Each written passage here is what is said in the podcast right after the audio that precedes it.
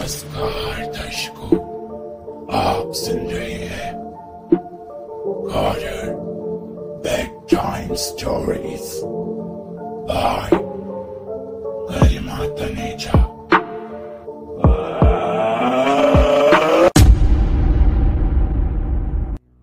आज की ये कहानी मेरे ही लिसनर के द्वारा मुझे मेल करके भेजी गई उनकी एक सच्ची घटना पर आधारित कहानी है, जिसे सुनने से पहले आप कानों में कृपया ईयरफोन्स लगाकर एक शांत जगह पर बैठना ना भूलिएगा। At that time I was just twelve years old 2005 मेरे लिए ये बहुत ही अजीब घटना थी।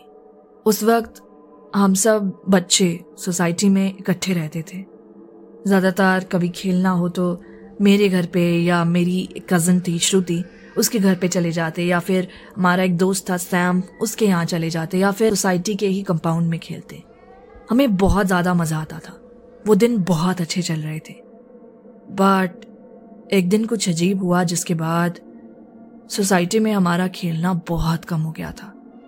हम लोग पहले रात रात तक खेला करते थे बट उसके बाद से हमें मम्मी चार पाँच बजे के बाद ट्यूशन्स भेजती और फिर उसके बाद रात को खेलने ही नहीं देती थी। बात कुछ यूँ हुई कि मैं उस वक्त स्कूल से आई थी। दो तीन बजे का टाइम था। मैं जैसे ही आई, मैंने देखा मिसेस मेहता के घर पे बहुत सारे लोग इकट्ठे हुए हुए थे और सब लोग रो रहे थे। और हमारे जो बड़े भैया थे ना मतलब मिसेस मेहता के बेटे जो कि बाहर रहते थे, इंडिया से बाहर, वो भी यहाँ आए हुए थे। मिसेस मेहता हमारी एक ऐसी आंटी थी जो पचास साठ साल की तो हो गई थी। उनके नाक पर गुस्सा बहुत गंदा रहता था। शायद अकेलेपन की वजह से वो अपने आप में ही चिढ़ती रहती थी।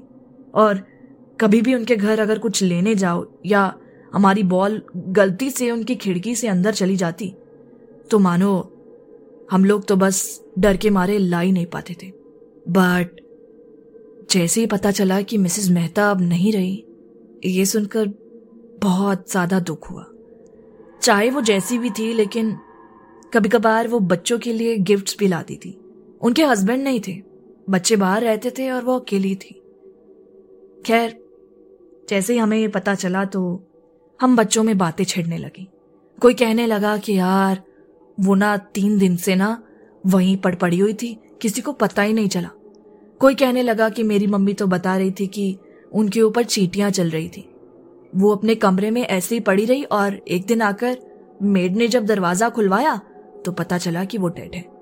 कोई कुछ कह रहा था और कोई कुछ हम सबकी अपनी अपनी राय बनी हुई थी। अब इन राहों के बाद उनका अंतिम संस्कार हुआ, सारी चीज़ें हुई।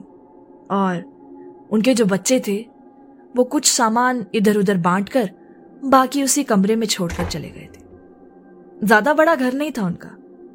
दो कमरे थे, एक छोटा सा और एक बड़ा।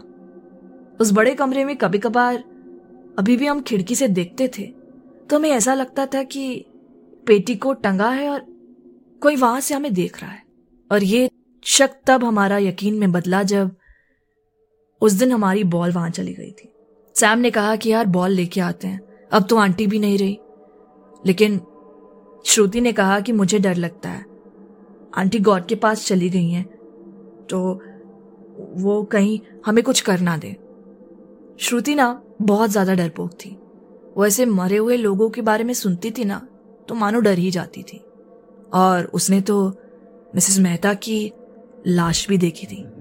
खैर, जैसे ही हम लोगों ने बात की तो डिसाइड हुआ कि मैं और सैम जाकर बॉल लेके आएँगे। अब बॉल निकालने का रास्ता सिर्फ़ यही था कि हम डंडा मारकर बॉल निकाल सकते थे। बिकॉज़, वो खिड़की पे ना जाल लगा हुआ था। अंदर नहीं घुस सकते थे।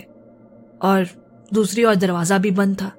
तो रास्ता यही था कि हम लोग बॉल को डंडे से निकाले। हमने डंडा बड़ा सा लिया और उसे मारना शुरू कर दिया। पर जैसे ही हम लोगों ने डंडे से बॉल निकालने की कोशिश की तो अचानक से ऐसा महसूस हुआ कि जैसे किसी ने हमारा डंडा पकड़ लिया है। मैंने सैम को बोला तो सैम भी चौंक गया। और उसने डंडे को जब पकड़ के देखा तो उसे भी यही महसूस हुआ। और अचानक से बॉल अपने आप बाहर आ गई। मतलब हवा में उछलते हुए उस खिड़की से अपने आप आ गई। बीवर शॉक्ड क्योंकि वहाँ पर कोई था ही नहीं। दरवाज़ा बंद था और अंदर सिर्फ़ एक पेटीकोट सा लटका हुआ था और बाकी सब सामान पड़ा था। कुछ दिख ही नहीं रहा था।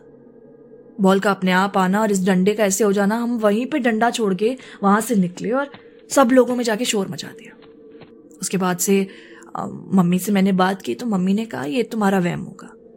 बट उसी के एक दिन बाद एक आंटी आकर बताती हैं कि रात में उन्होंने मिसेस मेहता के घर से लाइट चलती हुई देखी और पति पत्नी के लड़ने झगड़ने की आवाज़ें आ रही थी। ये सुनकर हम लोग शौक हो गए। मैं उस वक्त कमरे में थी, बट पीछे से बैठकर सुन रही थी। मम्मी ने मुझे कुछ नहीं बताया, मैंने बहुत बार पूछा। दरवाज़ा खोल के भी देखा गया, बट वहाँ पे कुछ भी नहीं था। बस सामान पड़ा हुआ था। इसके बाद से हमने उस सोसाइटी को छोड़ दिया था। बट ये बात आज भी कभी कभार ज़िक्र में आती है और सोचते हैं कि शायद मिसेस मेहता की कोई इच्छा अधूरी रह गई थी।